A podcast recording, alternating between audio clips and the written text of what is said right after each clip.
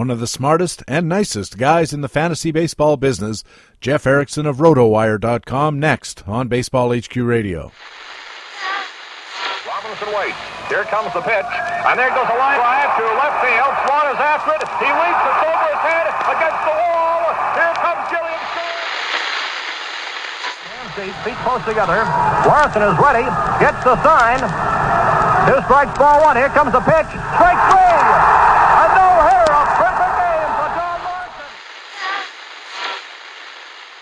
He levels the bat a couple of times. Show kicks and he fires. Rose swings. There it is. There it is. Get out.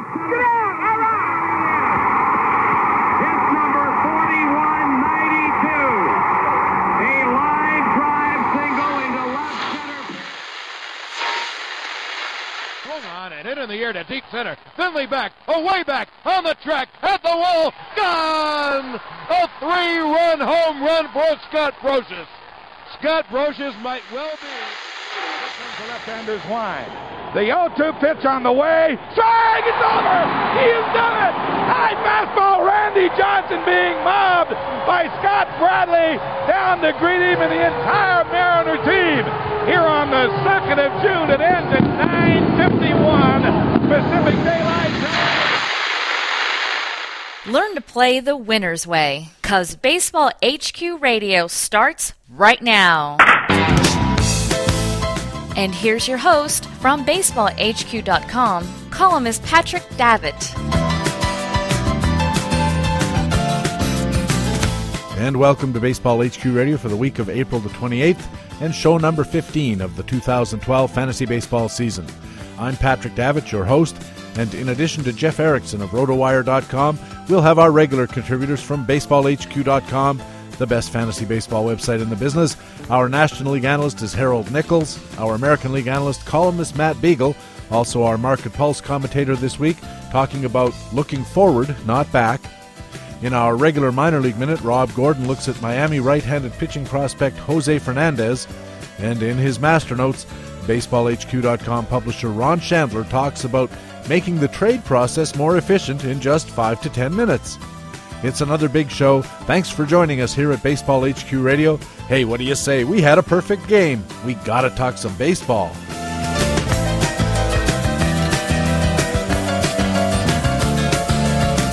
And to open our show, as always, our League Watch News reports.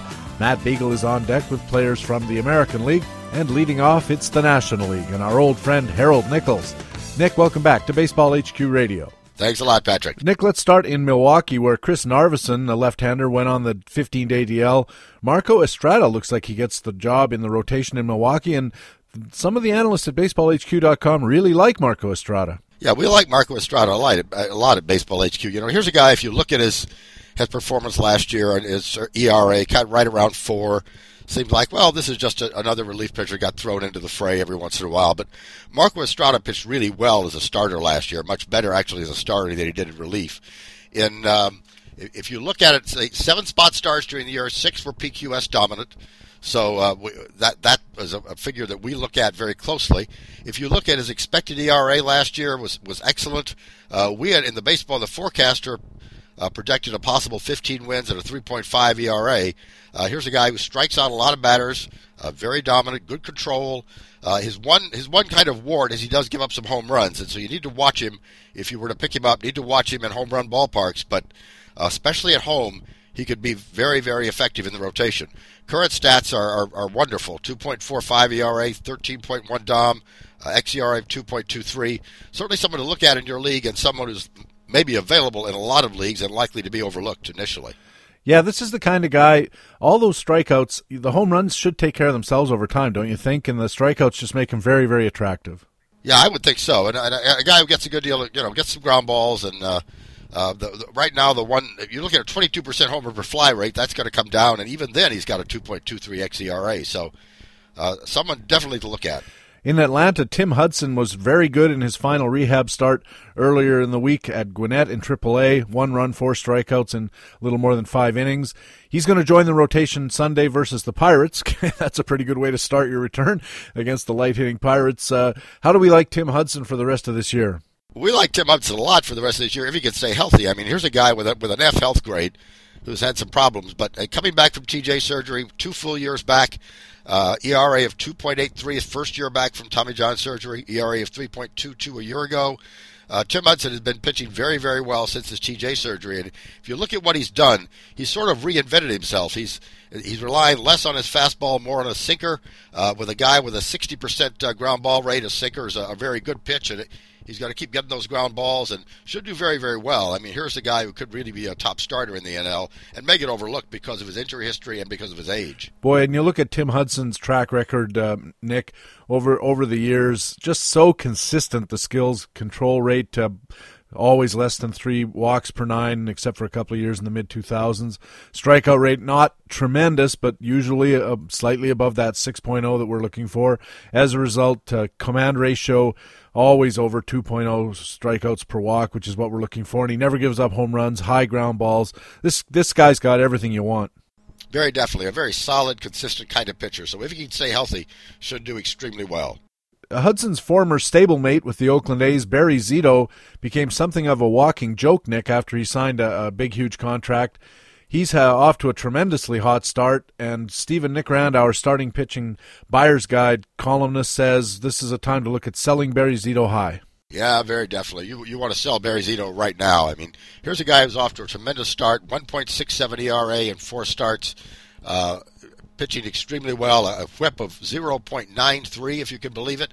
I mean, he looks like uh, someone who's returned to his former self. But if you look beyond all of those stats, uh, he's he's not the same pitcher he used to be. I mean, here's a guy with a dom rate right now of 4.27, uh, good command, but getting a lot of help. A 91% strand rate, a 20% hit rate, so uh, a lot of luck on his side at the moment, and very uh, very definitely the same kind of pitcher that he's been the last uh, the last few years, and those last few years have not been good. Last seven last year a 5.87 ERA. Uh, the previous two years right around four. In 2008, an ERA over five. Uh, he hasn't seen an ERA below four since 2006. So uh, Barry Zito and, and the Dom rate, if you, you go back to when Barry Zito was a really good pitcher, he was striking out seven guys for nine innings, and that, that Dom rate has slowly been dropping now to the point where we're this year at 4.7. Uh, so not not a new pitcher. This is the same guy that uh, has been struggling the last few years. He's off to a very good start, and if you've got him, now is a good time to convince somebody he's returned to his former self and get rid of him. And if you want to make an argument in his favor, he's really turned around his command ratio as well. He's not walking anybody, even though he's very his dom rate is way low at 4.7, as you mentioned. His control rate of two walks per nine uh, leaves him with a pretty good command ratio, so you could maybe use that as a selling point. Uh, how likely is it that anybody who's been around the block a few times is going to take a serious look at Barry Zito? Well, I would hope not, but you may have a new guy in your league who doesn't know any better, so uh, it's it's worth a shot. I guess so. There's always a sheep waiting to be sheared somewhere, I guess. Uh, and finally, staying in San Francisco, Nate Schierholtz, the outfielder, has been gaining some playing time because Aubrey Huff has gone on the DL with, of all things, anxiety disorder. So I guess the question is Nate Schierholtz has never been a terrific fantasy player. Is he going to be any better even though he gets some uh, additional playing time? Well, you know, I think it's all about playing time with Nate Schierholtz. Uh, you're right; he's never been a terrific fantasy player, but he's not that bad either. And in the second half last year, he picked up his uh, his power. Uh, looked like we, we gave him in the forecaster an upside of 20 home runs if he can get the playing time. So I think it's really all about playing time with Schierholtz. Here's a guy with 20 home run potential. He's going to bat around 280, 290 for the season. Uh, could be worth you know 13, 14, 15 dollars in terms of, of fantasy bucks. Um, the question is, will he get the playing time, and that's a hard one to project. We've we've increased his playing time percentage from 50 to 60 over the past couple of days. He's been starting regularly out out there in San Francisco. 11 of the past uh, 13 games, I think he's gotten a start. Um, and when when Aubrey Huff comes back, Huff has been alternating between first base and the outfield. But the first base situation in San Francisco is a mess. You've got uh, you've got two guys, uh, Brett Pill and Brandon Belt, neither of whom are playing very well and you may have to wind up with Huff playing primarily first base to shore that up. If that happens, Schierholtz could get almost full time at bats in the outfield. So really, it's all about playing time. We're not seeing a new player with Nate Schierholtz. Uh, we're seeing a guy who's been been reasonably consistent, but who has the power to hit 18, 20 home runs, bat around 280, 290, and if he's in the lineup, that may be something that could be helpful in some fantasy leagues. Yeah, I'm not seeing the 20 home run projection, uh, Nick. Uh, I'm just looking at his past uh, record, and Usually he's up in the sort of five, six home runs through 300 at bats or thereabouts. He had nine in 2011, but that was in 335 at bats. So if you prorate that out, it's it's really hard to see this guy all of a sudden jumping up into 20 home run territory. It seems uh, well, maybe a little bit on the wishful thinking side. Really, it looks more like full time at bats. This guy's going to be 14, 15 at best. Uh, I could be wrong. Yeah, maybe so. The thing that, that we base that on, I think, would be a second half last year where he did show a, a, an improved PX. Uh, he's 28 years old, so at a time when when uh, could begin to get to a little bit of, a, of an improvement in power. And his XPX said it could have been even better in the second half. So that's what would give us some some kind of hope, I think. Yeah, but small sample size warnings abound. Uh, Nick, thanks very much for doing this. We'll catch up with you again in one week. All right. Thanks a lot, Patrick. Harold Nichols is the Director of Skills Analysis at BaseballHQ.com and our National League newsman here at Baseball HQ Radio. Now let's move to the American League and BaseballHQ.com columnist Matt Beagle. Matt, welcome back to the show. A perfect week, Patrick, for Philip Humber. It was indeed. Phil Humber throws the perfect game April 21st against Seattle. Not exactly the strongest team in the world, but uh, what do you make of Phil Humber? Does the fact that he throws a perfect game make him any more rosterable in fantasy terms? Well, I think we would maintain he was rosterable from the beginning in most formats. The average fan would look at his first half last year of 289 ERA, 0.97 whip, and say, this is a guy who's great, but really faded in the second half, where his ERA was just over five, his WHIP was 148. But if you look at his hit rate, it was 36% in the second half. So his expected ERA was actually lower in the second half at 3.49. He increased his dominance by striking out 2.2 more batters per nine innings than he did in the first half. So Humber's command in the second half 3.2.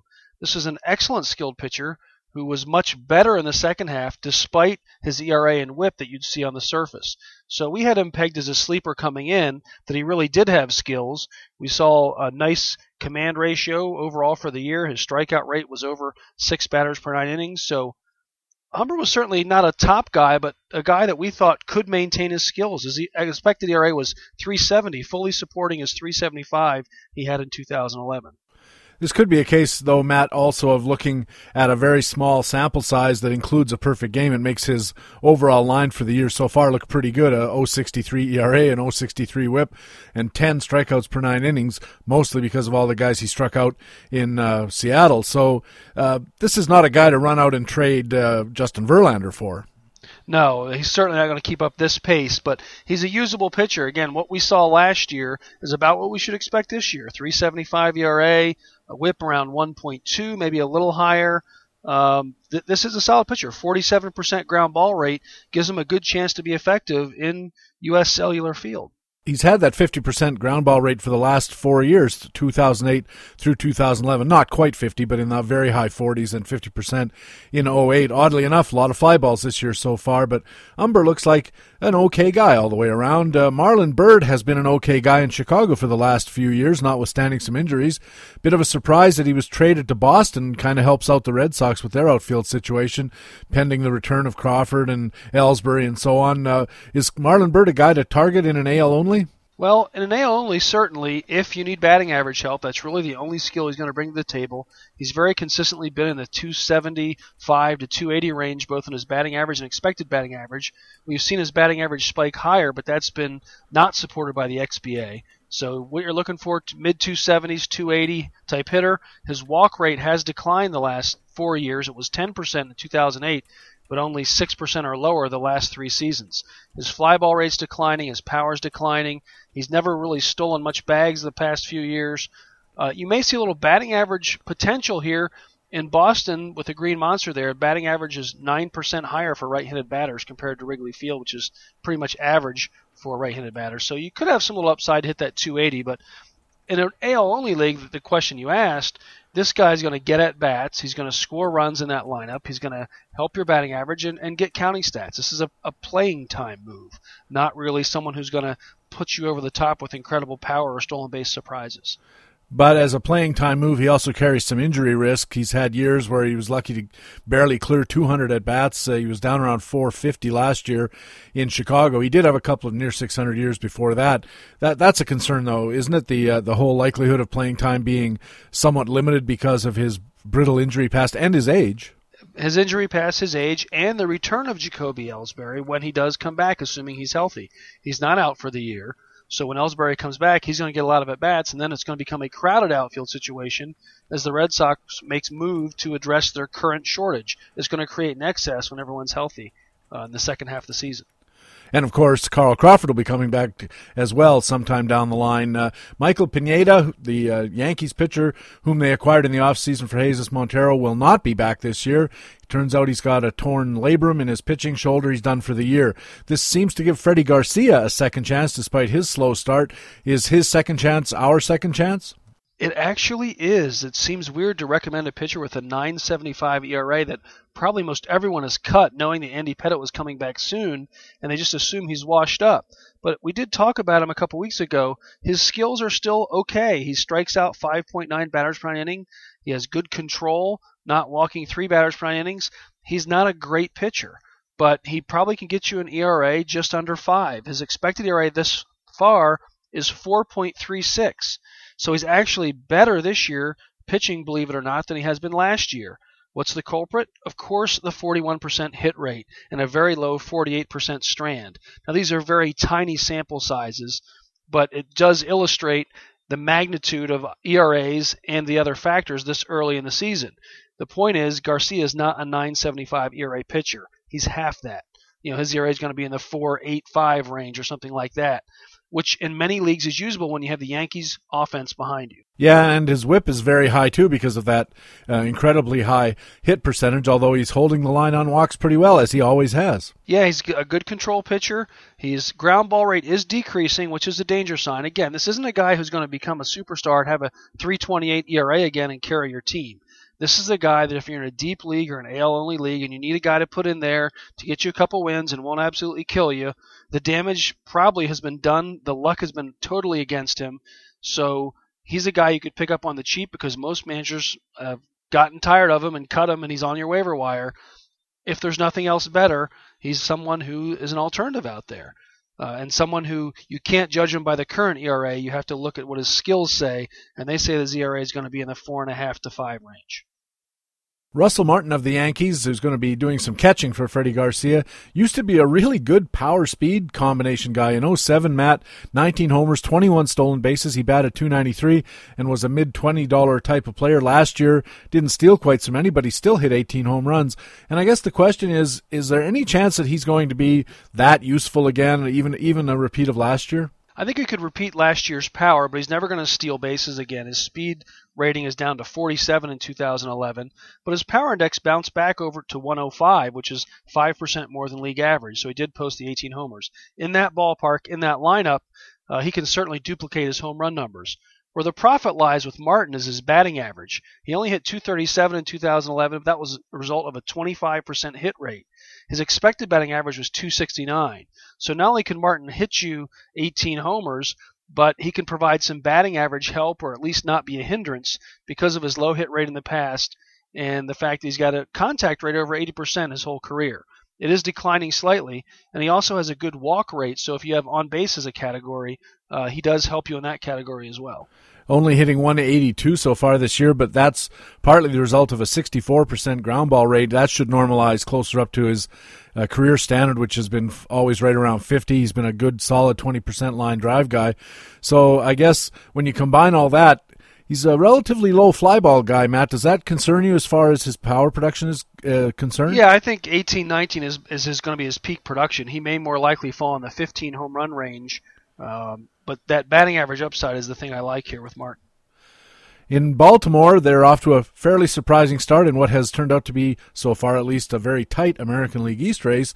Nolan Reimold got stuck into the uh, leadoff role, and before he missed a few games with a minor injury, he was off to a very hot start with five home runs, 10 RBIs, a bag, and he's hitting 370. We don't expect 370 the rest of the year, but what do we expect? Well, we expect low average and good power. His power index was 125 in 2011. He's a 41% fly ball rate, and that fly ball rate is growing. So he is learning how to drive the ball, but that's coming at the expense of his contact rate. It was only 73% in 2011, so he's going to strike out.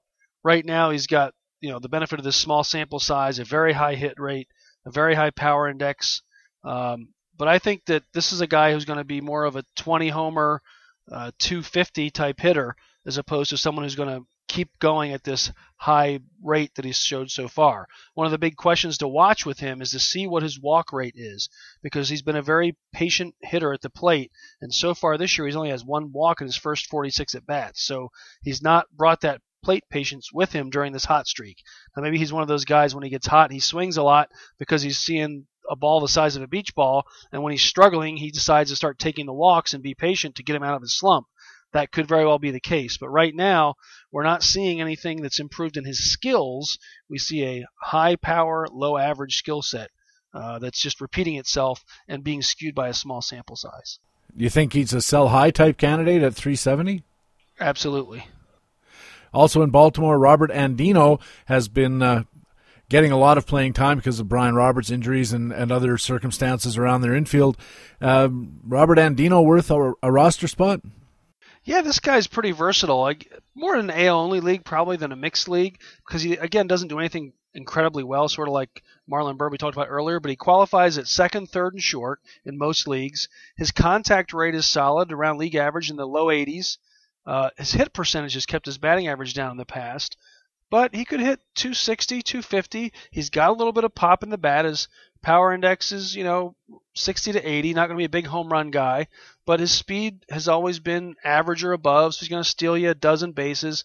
This is the kind of guy in AL leagues that you really can round out your roster and, and give you that extra little push that you need because he's getting the playing time. Brian Roberts is always an injury risk. Andino can play anywhere in the infield, so once Roberts comes back, Andino can just shift where he's needed. Um, so here's another batting average, uh, rack up some counting stats, steal you a few bags type of guy one of those guys who usually goes for a dollar or two in the end game. And so far this year, he's been worth around nine or ten dollars, which is exactly what he was worth last year as well. And boy, if you'd have gone into 2011, Matt, saying uh, who here thinks Robert Andino's going to be worth ten bucks, uh, you wouldn't have had many takers. But uh, whoever did invest a dollar got a nice uh, thousand percent return. It shows you the value of playing time when you're in AL or NL only league. You got to get those guys who will rack up the counting stats, contribute a few steals, and not hurt your batting average. And we've been talking so much about the American League East. We're going to stay there. Uh, B.J. Upton back in the lineup in Tampa Bay. What should we expect from uh, Bossman Jr.? Well, he is so young still that we we still have a good, nice data set. He's going to hit around 250. He's going to hit you 20 homers, steal 35 or 40 bags. Uh, very consistent, nice walk rate if you're an on base league, 11%. His eye has actually risen the last three years, but he's got a low contact rate at 71%. So he's never going to be a high average guy, but it could be some upside. I think that the answer here may lie outside the statistics and the fact this is his contract year. And this is his big chance. He's in the prime of his career to get his big payday. And if one of the questions in the past was his motivation, nothing motivates an athlete like this in his contract year more than the big contract coming up. So I think he's going to be very motivated to try to steal more bases, be in the lineup more often when he is healthy, and drive the ball to ratchet up those numbers for his offseason negotiations. Yeah, I've seen a lot of research about this, and I, I, don't know that there's ever been a connection proved between a guy in his contract year and any kind of surge or improvement in his performance. But I guess we shall see. We'll have your market pulse commentary a little later in the show, Matt, and then we'll have you back again next week. We'll talk some more about the American League players. Can't wait, Patrick. Matt Beagle is a columnist at BaseballHQ.com and our American League commentator here at Baseball HQ Radio. Our feature interview with Jeff Erickson of RotoWire.com and SiriusXM is next. This is Baseball HQ Radio. There's a drive to right field and deep. Chris going back, away back. It's gone. Home run, Reggie Baseball HQ Radio.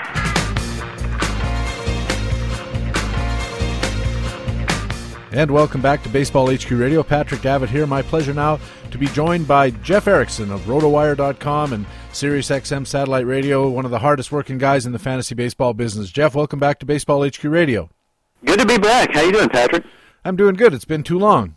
Indeed, indeed. But you know, hey, it's just it's one of the things about this industry is so amazing is there's so many good people to talk to now these days. You know, you see it every year. First Pitch Arizona, just the wealth and breadth of information that we can get from so many different sources. Exactly right. Uh, before we start in on this season's surprise starts, for good or for bad, in uh, big league baseball. I'd like to ask you about tout wars. You were the auctioneer for the mixed league. I was a participant for the first time, and I've got to say it was the fastest draft I've ever been in by uh, order of magnitude. I think we auctioned 345 players because it was a no keeper draft. Then we reserve snake drafted 60 more guys, and the whole thing took less than four hours.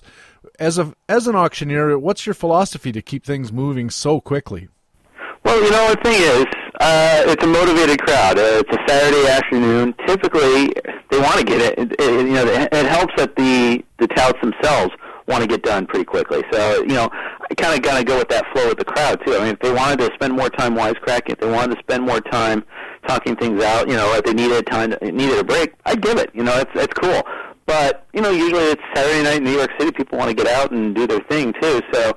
Um, I just and, and I, I generally believe, hey, we're all experts here, right? It's not like we need to look up who is that player, especially for a 15-team mixed league. There aren't going to be any surprises. There's not going to be like a scramble to find out who that guy is or figure out what I need to do. We all have an idea of the player pool. The idea before is everyone here has done the prep work. Uh, everyone knows what these guys can do, how, and they should have an idea of how they should fit into the guy's roster. You know, every once in a while you need some time to nominate a guy. That's cool, but uh, you know, I, I try to just keep it moving. And if I, I just feel like it's a crisp auction is a better reflection too because everyone you know doesn't have to have that extra second thought to think about it. There, no one gets snaked. We just keep it rolling, and if people want to put on the brakes, that's fine too. But uh, I, I feel like, especially in a league where everyone's so well prepared, it's a it's a better result, a better true result if we do a quick auction. And I have to say, it's just more fun. I was in another draft a week later, and uh, it was like every thirty minutes we had ten minute smoke break, bathroom break, beer break. And we ended up auctioning maybe a third as many guys as we did a Tout, and it ended up taking six and a half hours. And you know, at that point, nothing's fun when it's going on for six and a half hours. Springsteen concert, you know, I had a home league. I started a new home league this year, and it's a fun. It's, it's a good group of guys. And I thing is, is uh, my daughter's friends' parents, like their, their fathers, they were like, "Oh, you do that for a living? Oh, you got to get in our league." And I'm like, "Yeah." And the thing is, all my, you know, except for tout, except in this year labor, or I went to labor, you know, all my drafts are on the phone or they're on an on, online draft you know, this is finally I get a chance to do one in person. I'll tell you what, it's you know, it, a draft is so much more fun. But we did an 11 team mixed league, and it took six plus hours, and it was a draft. It wasn't even an auction. And then you know, it's like you know, guys nominating guys that were taken four rounds ago, things like that. It's just it, it was really that aspect's aggravating. But then again, you get a lot of BSing with each other, and you have that aspect of it. You know, with Tout Wars, you can still do that, and you can still, you know, during the Tout Wars auction, you can still rag on each other, and we do that a little bit more in the AL version, I think, because we're just so familiar with each other at this point in time. But you know, it's like different strokes for different folks. We like a good crisp auction. But staying with Tout Wars, uh, Jeff, how did your own draft go as an owner, and how how's your team doing so far? Well, there's a pretty strong disconnect between how my team is doing right now and how I felt coming out of the auction, and it's not good. Uh, you know, Matt Moore doesn't have a win yet. Dan Haren doesn't have a win yet. Uh, Robbie Cano got off to the start he did. You know, I, I went with more. Uh, you know, I, I, I for that for whatever reason this year, I felt there was more value in trying a. I wouldn't say stars and scrubs approach, but I did go a little bit more heavy. You know, I I did go like more where I spent more on some of the elite players, and I went a little less balanced. And some of the guys that I was kind of hoping that would provide some bargains at the end of the draft haven't provided so yet. So, you know, I, I see the talent in this team, but it's not doing well right now. Um, and it's the danger in such an approach too. That's why you know the Jason Greys that I do so well in this league typically is because they have that balanced roster. They can withstand a few slumps. Right now I'm in last, and it's not looking good. I I might be going back to a, a compile more at bat strategy in the in the near future. A couple of guys that I branched out on you know, I thought that, hey, you know, this could really work out. Haven't worked out so far. So we'll see. I mean, again, though, what are we talking about? Three weeks into the season? Uh, it's not. I'm not quite ready to jump the team either. Yeah, I drafted Cano in the tout mixed as well as Albert Pujols for big money using a similar strategy because I thought, you know, the one dollar outfielders are going to all be pretty much starters in a, such a shallow league. And here's Pujols with no home runs, Cano's hitting 215 or whatever it was the last time I checked. And you do have to just hang on because you know that Albert Pujols is not going to hit zero home runs for the year, and and Robbie Cano is not going to hit 215 for the year. That you know at some point there's going to be a big eruption, and hopefully it's not too far uh, along because The one thing I do worry about with guys like this is the counting stats. I mean, time is the clock is ticking all the time, and if you have three weeks without a home run, even if you if Pujols immediately starts hitting home runs at his usual career weekly pace, he's still going to finish short of what I was kind of hoping for. He needs a couple of big weeks to overcome this slow start. Yeah, but the thing is, they're not linear. I mean, no one ever goes at a weekly pace. They have their ebbs and flows. They have their fits and starts, right? Uh, you know, the difference is that this is the longest drought Pujols has ever had, which follows last year's longest drought that he ever had. I, I'm more surprised, frankly, at Cano than I am Pujols. But in, in, in both cases, I'm not horribly concerned. You know, Pujols maybe a smidge more, but uh, you know, it's yeah, I, I do. Uh, there'll be a surge coming on, and when he when there is a surge, he's going to go. You know, he's going to go crazier than his average production. I don't know if he makes it up. He probably won't make up the stagger, but you know, he'll get you still. You know, ninety percent of the, the value that you probably expected, which won't necessarily kill you. Here's the thing: when I decided to go with the uh, the star heavy approach, I found, at least I found in past years, that these elite players do go a few dollars underpriced than they do in your typical home league, and, and, and typically tells how we value them. Now, granted, it's a riskier strategy to go out that way, but this is also a win-only league. I mean, yeah, sure, we can get penalized for FAAB money at the end of the day if we finish really awfully, like I'm, I'm on pace to do right now. But you know, it's you know, the only thing that people do truly remember is if you win this league, and so you try to find a strategy you think that can win. And you know, I, I hasn't worked out so far, but you know, it's the type of strategy that has a little high variance, and it might have a high payoff later on down the road too. When I went into it, one of my thought processes was I want to try out this strategy because if it pans out and does well, then I've got something to write about for everybody that that's in my audience. And so it's of course it's nice to win, but it's also kind of a laboratory in a way too, especially for a first time player. We've been talking about this the idea of patience the last couple of editions of Baseball HQ Radio on our website. A lot of talk about you got to be willing to exercise that patience. But Jeff, when do you think you do have enough information about your team to start making moves and managing effectively? Well, you can start making moves now. Uh, I've made trades already in April, and I, you know, I, I don't I, I want to try to emphasize you don't want to be dogmatic. In some leagues, it you know it may, it, it pays to exercise what uh, your, your uh, colleague Ron Shandler says: exercise excruciating patience. Know, that and in many leagues that's the play. In other leagues, you need to jump right away quickly to get the breakout guys. Say you're playing in a 12-team mixed league, you, you know the next Jose Bautista has a massive April. If you don't act quickly, you're not going to get him you can't play the well. I don't know if it's going to work out. You know, you have to you have to jump on it.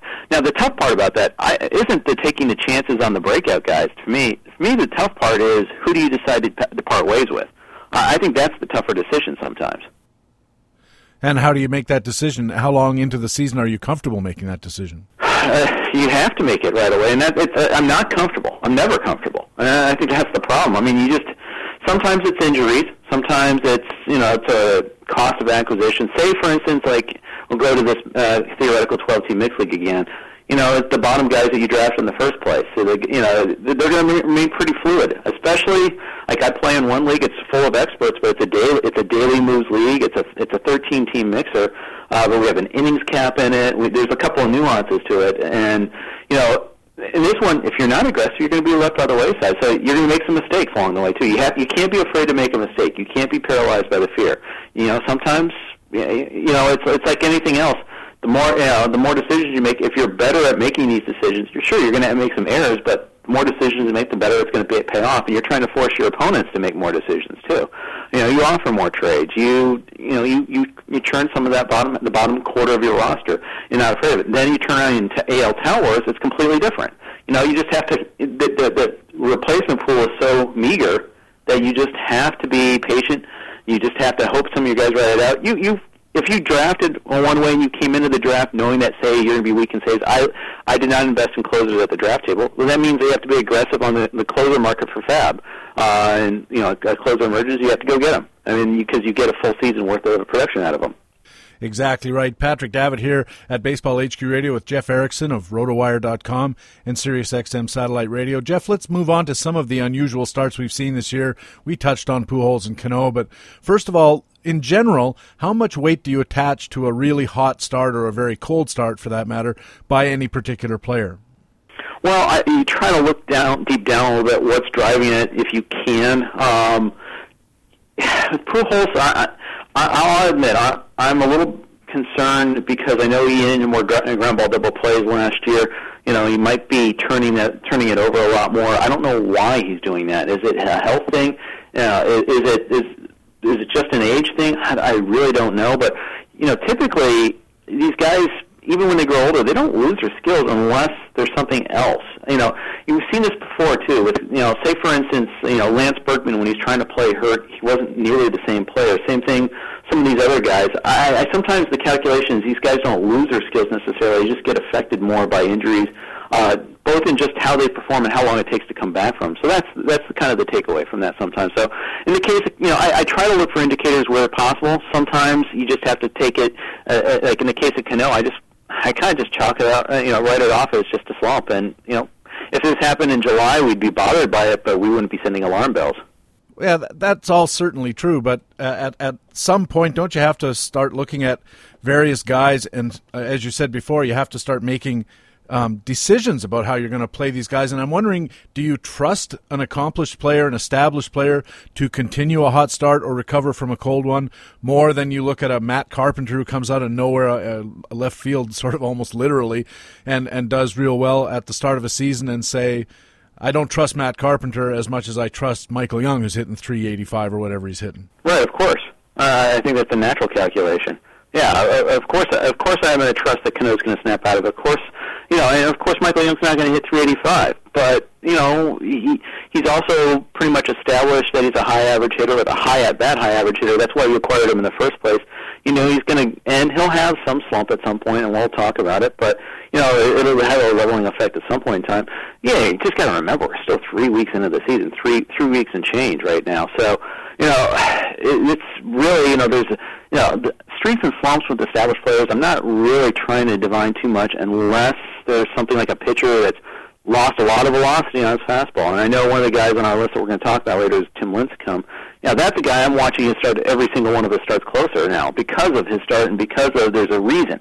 And you have to wonder why is he throwing less hard? You know that that's the sort of thing that I'm trying to watch for more. Well, I know the reason, and it's because I drafted him in a National League. There you go. Yeah. There you yeah, go. Of course. The, that's, that, just... that's a, yeah. It's the Steve Moyer reason, of course. Uh, and yeah, I, I think that uh, yeah, we, we all have that sort of complex too. But uh, I, I do think that you know, the established players are going to find a level for the most part, unless there's injury. Of course, there's going to be guys that just have these awful seasons, and we we struggle to find reasons why. Usually, there's the ex post facto too. I mean, sometimes we find out after the fact, oh, the guy's going through a divorce, or maybe they want to attribute it to that. Some, and you know, I don't know how like things in a player's psyche are going to affect him. Sometimes it motivates him, sometimes it drags him down.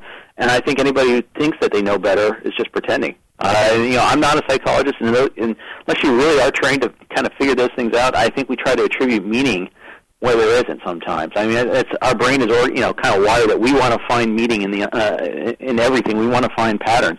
Sometimes they're just not there. We've all uh, we've also had the fun job in the past of being on the Facts or Flukes panel at First Pitch Arizona, which you mentioned. You've been a panelist on there, so let's take a look at some of the odd starts this season. Uh, Jake Peavy of the White Sox is leading all fantasy pitchers, 188-073, and Kyle Lohse isn't that far behind. Uh, a few less strikeouts, but uh, ERA and WHIP both well under one. Are these facts or flukes? Well, let's take them individually. Uh, let's start with Jake Peavy. You know, he kind of fits under the whole Lance Berkman, Carlos Beltran really skilled player, hasn't been healthy lately, and it's really affected him. Now he's healthy, and he's demonstrating those skills. Now we'll see how long he can stay, you know, unblemished. How, how long he can stay healthy. And I also want to kind of wonder what happens to him when the weather heats up in Chicago. That becomes a completely different ballpark. But uh, I would say there's. I mean, he's not going to have a, a .99 ERA and .76 WHIP, or I might have them flipped, but you know he's not going to have crazy good numbers like that. But uh, at the same time, he's a very skilled pitcher, uh, and I, I wish I had him in more leagues. I don't have him on one, uh, but and he he was one of those extreme last year bums type type of guys to invest in. Uh, Kyle Lohse, on the other hand, you know, he kind of did this last year too in April, and he kind of fits this one uh, uh, class of pitchers I've you know been thinking about a little bit more. Bill James wrote an essay a long time ago. Um, I forget it was it was in one of his old abstracts. I want to say it was '87, maybe it was '86. Uh, Joe Altobelli, when he was the manager of the Orioles one year, re-engineered his starting rotation so Scott McGregor would pitch fewer starts and Storm Davis would pitch more often. Cause under and the the theory was that hitters don't like facing hard throws, especially when it's cold out.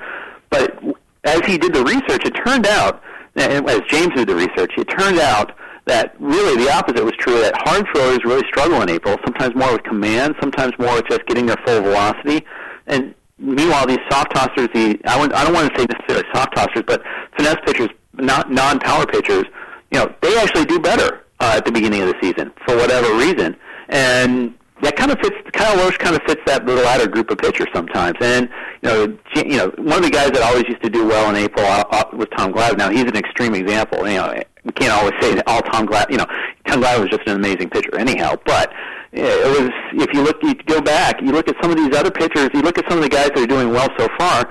Frequently, uh, it's you know they get their command earlier. You know, Bronson Arroyo is another one that's had some good Aprils. Not last year when he was dealing with uh, the illness, but in previous years he's had some good Aprils. So it's it's kind of interesting to see that sometimes.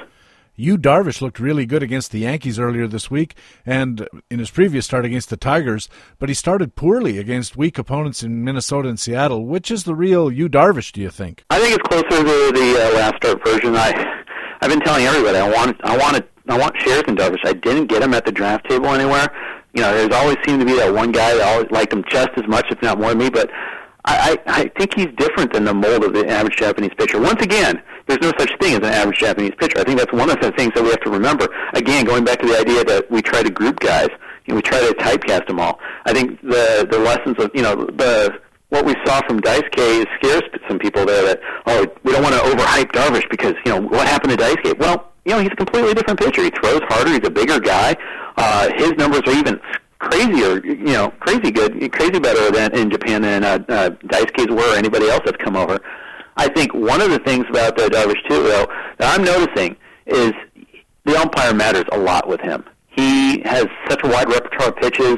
He it, a lot of times, you know, whether he gets those marginal calls or not makes a big difference with him.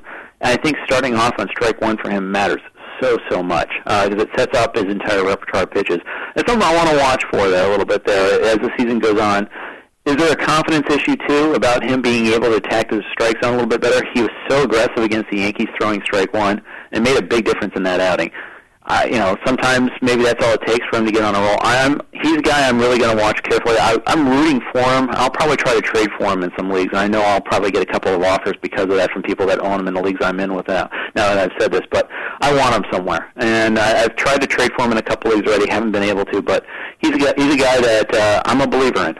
It's interesting that you say he's not a typical Japanese pitcher because there's no such thing uh, as a typical Japanese pitcher, and that's a point well made, and people should really keep that in mind. It's like saying all left-handers are finesse pitchers and all all left-handed hitters like the ball down and in. You know, I mean, most of them do, or a lot of them do. But boy, you really are setting yourself up for a problem when you start applying these patterns that are anecdotal rather than proved. Uh, you mentioned Tim Lincecum earlier. Velocity clearly appears to be down. His control uh, clearly appears to be worse than it ever has been. He's uh, over eight for an ERA, almost a two for a WHIP. Is this a factor, a fluke, or is it too early to say? Closer, I'm leaning closer to too early. I watched a lot of his last start on Monday against the Mets, and he was really hitting 91, 92 consistently uh, with his fastball. He wasn't dipping into the 80s as often, so I think there's something promising about that. Uh, yeah, the, the command was still bad, though. He took 105 pitches to get through five innings. That bothers me. Uh, the fact that he was limiting his repertoire earlier in the season, you know, talking about how he kind of junked his slider early on, but he was reintroducing it. There's some concern whether it hurts his elbow to throw that slider, and that that's you know, when you, you know that you've got one less pitch to face and the fastball isn't as potent as it used to be, well, he's going to make him a little bit more hittable. But then again, he's also had a start at Arizona. He's had a start at at Coors Field when he hasn't had his full fastball. And you know, going back to the idea that he's been a bit of a power pitcher in the past. Power pitchers start slower. You know, I'm willing to kind of give him a little bit of a benefit of the doubt because he is such a skilled pitcher. So I, I probably would actually try to trade for him right now. It's risky, but you know you're not going to. You can't wait until he has that start where he's got all his command back. That's that's the one thing about uh, buy low, sell high. Everyone says to do it, but you really have to, buy low. You really have to buy it as low. So you have to kind of take a leap of faith. You have to wonder: is that velocity going to come back? Is he healthy? Is he hurt or not? Uh, and you have to do it before he has that first good start. You can't say, "Well, let's wait and see if he comes around and then try to trade for him." Then the whole point is gone then you're not going to get them at the price that you want. You're not, and maybe you pay full price and that's worth it for you, but at the same time, is you're not going to get the bargains that you want if you wait till the guy shows the signs first. Yeah, it's like uh, investing in Apple after the uh, first iPod comes out is not as uh, profitable as in investing when they were uh, on the ropes and seemed to be falling apart. Uh, one last question about pitchers, Jeff. We've seen a few injuries and some meltdowns among closers already. Do you think there are other closers who might be in trouble? And how do you pick and choose which successors or potential successors to invest in? You well, first of all, you pay attention to how they're getting used. Uh, you notice like who's pitching the eighth inning. A lot of times that matters. And, you know, unless it's uh, a manager like Davey Johnson who comes out and says, "I want Tyler Clippard in that eighth inning." Uh, so you pay attention to usage because sometimes we want to we want to buy into the skill set. We want to buy into the numbers, but three weeks into the season, the numbers are kind of a bit of a, of a facade anyhow. Um, if, if that manager says he wants to give another, per, you know, opportunity is the first key. I think, unfortunately, it's not always the skills. Maybe later on, if you're kind of investing for the long run, you know, maybe you can find that skill set. You look at previous seasons, you look to see if that happens. But how many times have we seen like these great closers in waiting that never get the job? I mean, I, I think you also just you throw as many darts at the wall as you can. You know, see uh, which hits the target. Uh, you, you've got. I, I think you've got to be a little non-discriminatory sometimes. Uh, not wait for the job to happen. Of course, you want to try to go out and invest while you can. You look at the the, clo- the current incumbent closer's job security. Is it a guy like Heath Bell who just signed a three-year deal and has a long history of closing, or are you going to be looking at trying to invest in a guy who's a newly minted closer and has a little bit less job security? I mean, that's important too. You know, you look, pay attention to the manager's history. Is it is it a guy like Charlie Manuel who rode through a full season of Brad Lidge having a seven plus ERA to give him the keep him the closer job all year long? If that's the case. If you find managers like that, well, then you're less inv- you're less inclined to invest in the guy's replacement. You're listening to Baseball HQ Radio with Patrick Davitt and Jeff Erickson of RotoWire and Sirius XM Satellite Radio. Uh, Jeff, the most valuable hitter by far so far this year has been last year's most valuable hitter as well. Matt Kemp, back up again over fifty dollars worth. He's on a 80 home run pace, something like that. He's batting 450. Uh, something's going to slow down. But the question that's been popping up in a few forums is: Is Matt Kemp the kind of guy you want to think about selling high? You know, he's had one bad year in his career, and it happened to be a high-profile bad year uh, in, in 2010. But you know, I, you know, if you can sell high, if you can sell ridiculously high, of course you you should. But I don't think it's a case. You know, I think some people want to be too savvy for their own good sometimes. Uh, you know, the fact is, you know, no one wants to pay for a guy's career year. You want to pay for price, full price for a guy's past career year. It's a kind of a good maxim. It's it's true, but at the same time, why not? Why can't Matt Kemp hit 40 homers again? Why can't you know? Why can't he steal 20 plus one bases? You know, I know it's kind of farcical because he came out this off season and said he wanted to go 50-50, and that's not you know like ah yeah whatever that's not going to happen. But why why can't he be a, a steady productive? You know, why can't he be one of the elite two or three hitters in the game? I don't see a reason why not. He's at the right age. Uh, he's got the skill set. It's not like this is a total fluke in terms of like, you know, you know, yeah, Brady Anderson one year blip on the radar. No, I mean he's is an emerging skill set that's got improved over the time. You know, maybe he will have. You know, I know like we thought like Jose Bautista coming into the approach with him last year. Well, the idea was Oh yeah, everyone. You know, he's going to regress for sure. But how much is he going to regress? No one ever thought that he could get better. And for a half a season last year, he was actually better. I mean, he's a more disciplined hitter. He's hitting for better average. And the second half wasn't nearly as strong in, in terms of that. But I think now everybody buys in that Jose Bautista is legit. What's the, what's the same is true with Matt Kemp? Maybe you know he's the one of the top three players in the game, and he's going to be that way for the next five years. Why isn't that possible? Derek Jeter's uh, among the league leaders in batting average. He's still hitting over 400. He's third overall in uh, total bases. He's having a terrific year so far, been a $30 player. Uh, how likely is that to continue, and uh, is this a sell high candidate? Yeah, of course he's a sell high candidate, especially at his age. Uh, if you can do it, if you, you know, you probably can sell in Jeter just because of his history of his career, because of his scarce position, because you know he's a you know a public team like the Yankees too. That certainly is going to buy uh, feed into that a little bit more. The idea that he's going to score so many runs batting at the top of that order. It, uh, it is worth noting, though, ever since he did get that 3,000th hit last year, what a different player he was over the second half last year compared to the first half. It might have been that he's finally healthy. You know, he's look at his, if you look at like our, his player log over the last two years, you can t- look at all the nagging injuries he's dealt with too. a lot of times these older players, it's not a diminishing skills, it's a diminishing ability to stay healthy. Uh, he's healthy right now, but he probably won't stay healthy all year. So from that standpoint, that's where the decline is going to come. Is when he first, you know, he gets that first, you know, sore knee or he gets that first uh, bad elbow or something like that. That's when you're going to see that decline. So yeah, I would try to sell high if you can. You might not be able to do it. Get another shortstop. You're not going to trade. No one's going to trade Troy Tulowitzki for him, but you might be able to get a twenty-five dollar player for the twenty dollars that you spend on uh, Jeter if you're in an only league, for instance. Yoenis Cespedes, a lot of people didn't know quite what to make of him. Uh, so far, so good. Five homers, four bags. He's got 18 RBIs, and he's hitting around 270, which I think is probably 20 or 30 points higher than a lot of people expected because he strikes out so much. Uh, how would you play uh, this guy?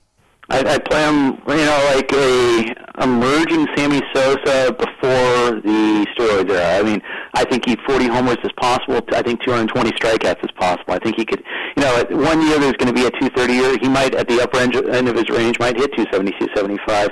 But I'd probably try to sell him. I think, you know, once I, I can't imagine anyone throwing a, a fastball in the zone to him if, if possible. It's, he's not wonky. He does not like to take pitches at all. So I think you're going to see some of a backslide in terms of uh, batting average. I mean, the power, you make a mistake, you lose something, you know, a hanger in there. He's going to make it. He's going to hurt you with that mistake. I mean, the, the power skills are legit. He's a strong dude. I just don't think he has that great plate discipline. I think that's exploitable still.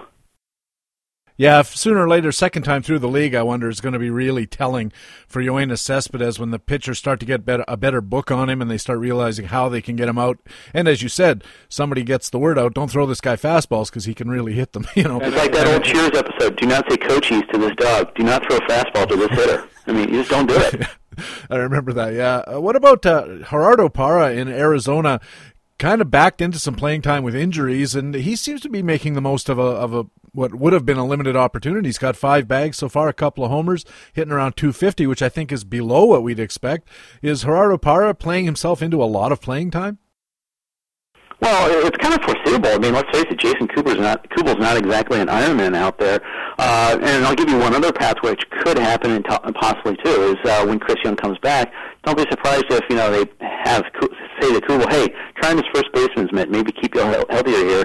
Paul Goldschmidt's off to such a bad start, and there's a lot of concern about Goldschmidt getting sent down at some point.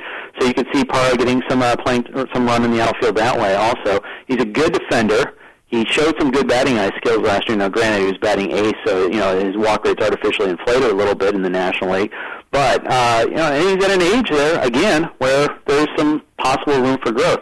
You know, he's nobody's idea of a twenty dollar player, but you know he could be a good he could be a good fifteen dollar player at a cost of you know seven to eight. You could double your investment off of him pretty easily. I could see I could see that scenario happening. Uh, Corey Schmidt of MLB.com got some laughs at Wars Mixed by being very aggressive, uh, almost comically so, about Edwin Encarnacion of the Jays.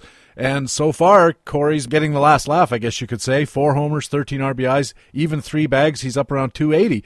Uh, Edwin Encarnacion has been a favorite of analysts for a long time. Is this his breakout year? I hope so. I'm I'm, I'm on team at E5 also there. You know, it's a shame, but you know, his defense is going to. The only problem is his defense is always going to cost him shots at playing time. He can, you know, he can never really play third base anymore. Uh, this is the last year he'll qualify there, so that's kind of a problem. But you know, for, if you're in a redraft league, yeah, I mean, I think he's probably going to be a batting average risk here and there. Don't be surprised if you see him dropping in the 260s, but the power is obviously legit. We've seen it time and time again with him. It's a question of you know playing time and health. Again, if he can stay healthy and you know being the DH helps him with that a little bit, you know he's going to he, he's a 25 homer candidate. Uh, there's no there's no doubting that the power is legit, and he's in a pretty good lineup too. The bags are a nice little bonus there. I didn't expect those to come, but you know he's not a bad athlete. He's just not a good defensive player. I mean, I you know, I I thought he kind of got run out of town with the Reds. I wasn't thrilled with the trade at the time. Actually, uh, I kind of wish they would have held on to him. But uh, you know what? That's water under the bridge now. I'm kind of rooting for the guy. I thought he kind of got run out of town, so I want him to be able to do well. The funny thing is, you know, the Jays gave up on him too. They designated him. Remember, he went through that claim and the reclaim uh, period there after the first year he was there, and you know, they kind of lucked into him coming back with the team in a way. Yonder Alonso has been a disappointment, I'm sure, to San Diego fans who bade goodbye to Mat Latos and saw this guy come in to play first base. No homers, just three RBIs. I mean, it's a team stat to some extent, but gosh, he's he's got seven doubles, and that's about it. He's bare, he just climbed up over 200, uh, I think, in the last 10 days or so. Uh, Yonder Alonso is starting to look like maybe not. What do you think? You know, it's uh, he's had four of those doubles this week, if I'm not mistaken. Uh, he, never going to be a big power hitter in Petco, and he honestly he wasn't much of a power hitter even in the minors. You know, it's the sort of thing where you, you know you see a guy that can grow into his power. Uh, he's going to be a better hitter for average than he is right now. I, I'm.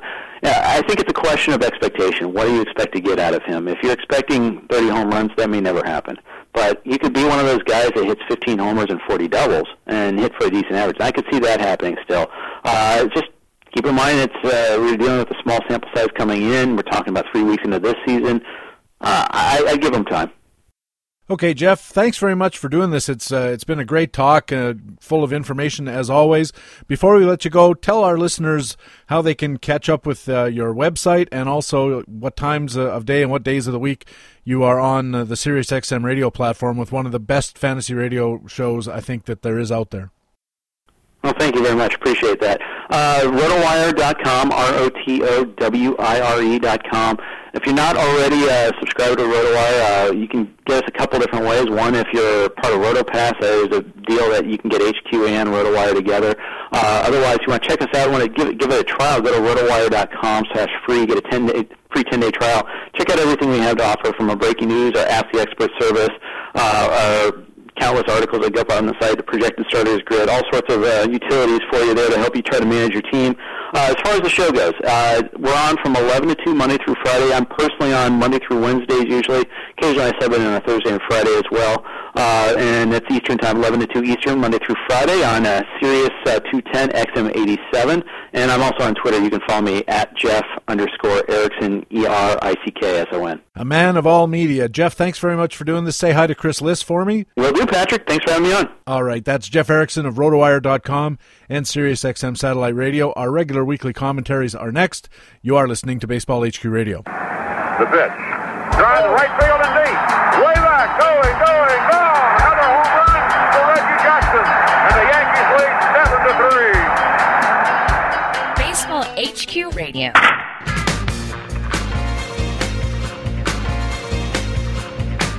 And welcome back to Baseball HQ Radio. I'm Patrick Davitt. Time now for our regular weekly commentaries. We have Matt Beagle on deck with his market pulse. BaseballHQ.com publisher Ron Shandler is in the hole with master notes. And leading off, the minor league minute. BaseballHQ.com minor league expert Rob Gordon telling us about Miami right handed pitching prospect Jose Fernandez. The Miami Marlins' Jose Fernandez is already showing the plus raw stuff that had scouts raving about his potential.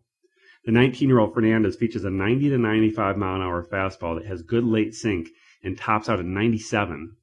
He also throws a late breaking slider, a curveball, and a changeup that needs some work but does have potential. At 6'3, 215 pounds, he has an ideal pitching frame and is already physically mature. That early maturity doesn't leave him with a ton of projection, but it does mean that he could move up quickly.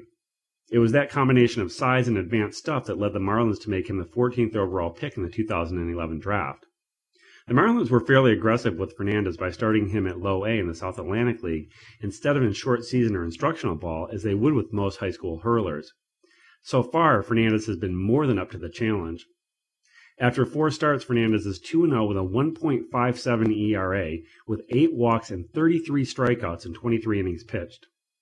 The Marlins will almost certainly advance Fernandez one step at a time, so he might not make his major league debut until late 2014 at the earliest. But for those in deep keeper leagues, Jose Fernandez is definitely worth a roster spot. For Baseball HQ Radio, this is Baseball HQ minor league analyst Rob Gordon. Another way BaseballHQ.com subscribers get the winner's edge is with comprehensive coverage of the minor leagues. All season long, Rob Gordon, Jeremy Deloney, and Colby Garapi have reports and updates on organizational moves, daily call-ups, and everything you need to keep tabs on rising stars. Jeremy's call up reports this week have looked at Oakland right handed starting pitcher Jarrod Parker, Cincinnati right handed reliever J.J. Hoover, and Boston first baseman Lars Anderson, among many others. If you need to know your prospects to stay competitive in your leagues, then BaseballHQ.com has you covered. Now, the Market Pulse with BaseballHQ.com columnist Matt Beagle talking this week about looking forward, not back. Would you trade Matt Kemp for Robinson Cano? Of course not. Look at Matt Kemp in April 10 home runs, Cano's struggling. Why would you even consider it? And you shoot back an email saying, You jerk, what a horrible, lopsided offer. But if you do that, you're looking at the past, not the future. You're living in the dreamland that Matt Kemp's going to hit 10 home runs every month because he led you to first place and you're going to overvalue him just like the other manager does. In fact, right now is probably the best time to trade Matt Kemp because someone else is going to be taking his stats, multiplying them by 6 and thinking he's going to have this incredible year. Instead, you need to focus on your projections now, understanding that a Robinson Cano or Albert Pujols, while they struggled in April, they're very consistent, reliable performers, and they're very likely to have a great season from here on out. Whereas Matt Kemp is obviously going to struggle at some time. He's not going to keep up these kinds of numbers throughout the entire year. It doesn't mean that Kemp is necessarily worse than those players. It's just that we all, in human nature, tend to overvalue our dreams of what they might do and when we have that reality that's carried us into first place, that reinforces those dreams. Instead, we need to focus on the realities of what's really going to happen the rest of the season. And that's hard to do when we only have one month to look at, and that is the current reality. We need to look into our crystal ball, into our projection system, and understand what the most likely scenario is from here on out, not what already happened. By looking back into the past, it's going to hinder you in trade talks to maximize your future. Remember the old Boston song, Don't Look Back. Instead, look at what's really going to happen the rest of the season when looking at your trade options. For Baseball HQ and HQ Radio, I'm Matt Beagle with the Market Pulse. Matt Beagle's columns on a variety of fantasy baseball topics appear regularly at baseballhq.com. Now it's Master Notes with baseballhq.com publisher Ron Shandler talking this week about making the trade process more efficient in just 5 to 10 minutes. When it comes to trading, we are incredibly lazy. This past week, I received an email from an owner in one of my leagues that said simply, Anyone have a third baseman they could spare? My initial response, which I didn't write, I just thought, was, You've got a lot of freaking nerve making me work for you. Maybe I have a third baseman I could spare, maybe I don't. But what's my incentive to even look? Because I'm a nice guy? If you are ahead of me in the standings, I'm really not feeling all too nice right now. Ordinarily, I just click delete. But I knew that some other owner would take the bait and take the time to do the work that this original owner should have done in the first place. He'll look at his roster, determining his needs, and check over the other owner's roster to see if there was a fit. This is something the original owner should have done before even sending his email. I know my team. I responded simply, I need an outfielder. If you have one to spare, we can talk. And so the trade negotiation inched along. I've discovered that it really doesn't take that much more effort to make this process a bit more efficient. In the past, I'd advised that you have to do an in depth analysis of your own team. Then you'd have to go through all the rosters in your league, assessing each team's strengths and weaknesses, and then look for areas where there is a match.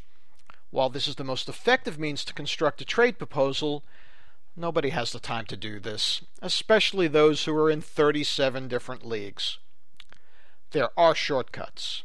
The quickest one starts by taking a cursory glance at your own team. What do you need? What can you spare? Make a quick list. Now go to the page on your commissioner website that lists all the league rosters together.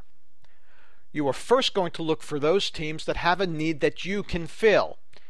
If you have a third baseman to spare, quickly scan the lines for third baseman and corner infielders and UT guys and see which teams have weaknesses there. Make a short list. If you're looking for specific skills, it may take a little longer, but by this time you should know that Cameron Maybin provides speed and Jose Bautista provides power. Then, starting with your short list, see which of those teams could spare the commodity that you need. You might end up with one or two teams that are prime trade partners. Now, you're not looking for precision in this process, you're just looking for a starting point for discussion, a springboard to a potential negotiation. Now, instead of spamming your league, you can open up a conversation just with those owners where there could be a fit. Your opening salvo should address their needs first, because your goal is to get them to want to talk to you, and your needs are irrelevant to them. Once you get them to talk, then you can ask for what you need. This initial prep seriously takes 5 to 10 minutes tops and lops off hours of excessive email response time, particularly with owners who are not good matches and will probably respond just to try to rip you off anyway. People in trading leagues complain about the process, but mostly it's because they don't spend the nominal amount of time to do it right. 5 to 10 minutes, really. That's all it takes. For Baseball HQ Radio, this is Ron Shandler. Ron Shandler writes a weekly column every Friday on BaseballHQ.com. This week, Ron writes about a fanalytic look at the new Marlins ballpark. Ron also has a weekly chat every Wednesday morning at 11 Eastern at usatoday.com, and he discusses his columns and other topics in the subscriber forums at baseballhq.com. You can get Ron's master notes delivered to your inbox every Friday with the free Fantasy Friday e-newsletter. You can just go to baseballhq.com and sign up. Of course, Ron also brings his master notes here to Baseball HQ Radio every week. And that's Baseball HQ Radio for the week of April the 28th. Thanks very much for taking the time to download and listen to show number 15 of the 2012 fantasy baseball season. Please tell your friends about Baseball HQ Radio and do take a second to go over to iTunes and rate the show. We could use some five star ratings. I also want to thank our guests today, starting with Jeff Erickson of RotoWire.com, one of the hardest working guys in the fantasy baseball business, and always a pleasure to talk with. Also, thanks to our regular lineup from BaseballHQ.com, the best fantasy baseball website in the business. Our Market Watch analysts were Harold Nichols and columnist Matt Beagle, who was also our Market Pulse commentator this week. Our minor league analyst was Rob Gordon, and our Master Notes commentator, BaseballHQ.com publisher Ron Shandler. We have some really great features this week at baseballhq.com. Relief pitching columnist Doug Dennis has a review of baseballhq.com's terrific bullpen charts. Joshua Weller has a research piece on recency bias and how it affects your decision making. And Rick Wilton, Dr. HQ, looks at Michael Pineda and Carl Crawford. Plus, we have our regular features on playing time, facts and flukes, buyer's guides, and much more. I'm Patrick Davitt. My batting buyer's guide appears every Tuesday. This week I wrote about batters with fast batting average starts. And I'll have a research essay on the site this week as well about the wide variation in batting average and home run rates, even for long established star producers. In the meantime, I hope to see you on the BaseballHQ.com subscriber forums. Remember, you can check out Baseball HQ on Facebook and on our Twitter feed at BaseballHQ. Thanks again for listening. We'll be back again next week with another edition of the podcast with fantasy baseball intelligence for winners. It is Baseball HQ Radio. So long.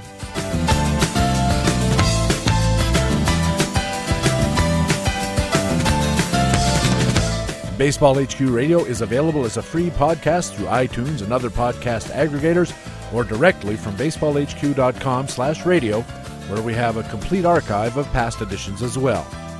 Baseball HQ Radio is a production of Fantasy Sports Ventures. The opinions expressed on this program are those of the individuals speaking and not necessarily those of Fantasy Sports Ventures. The program is produced and edited by Patrick Davitt.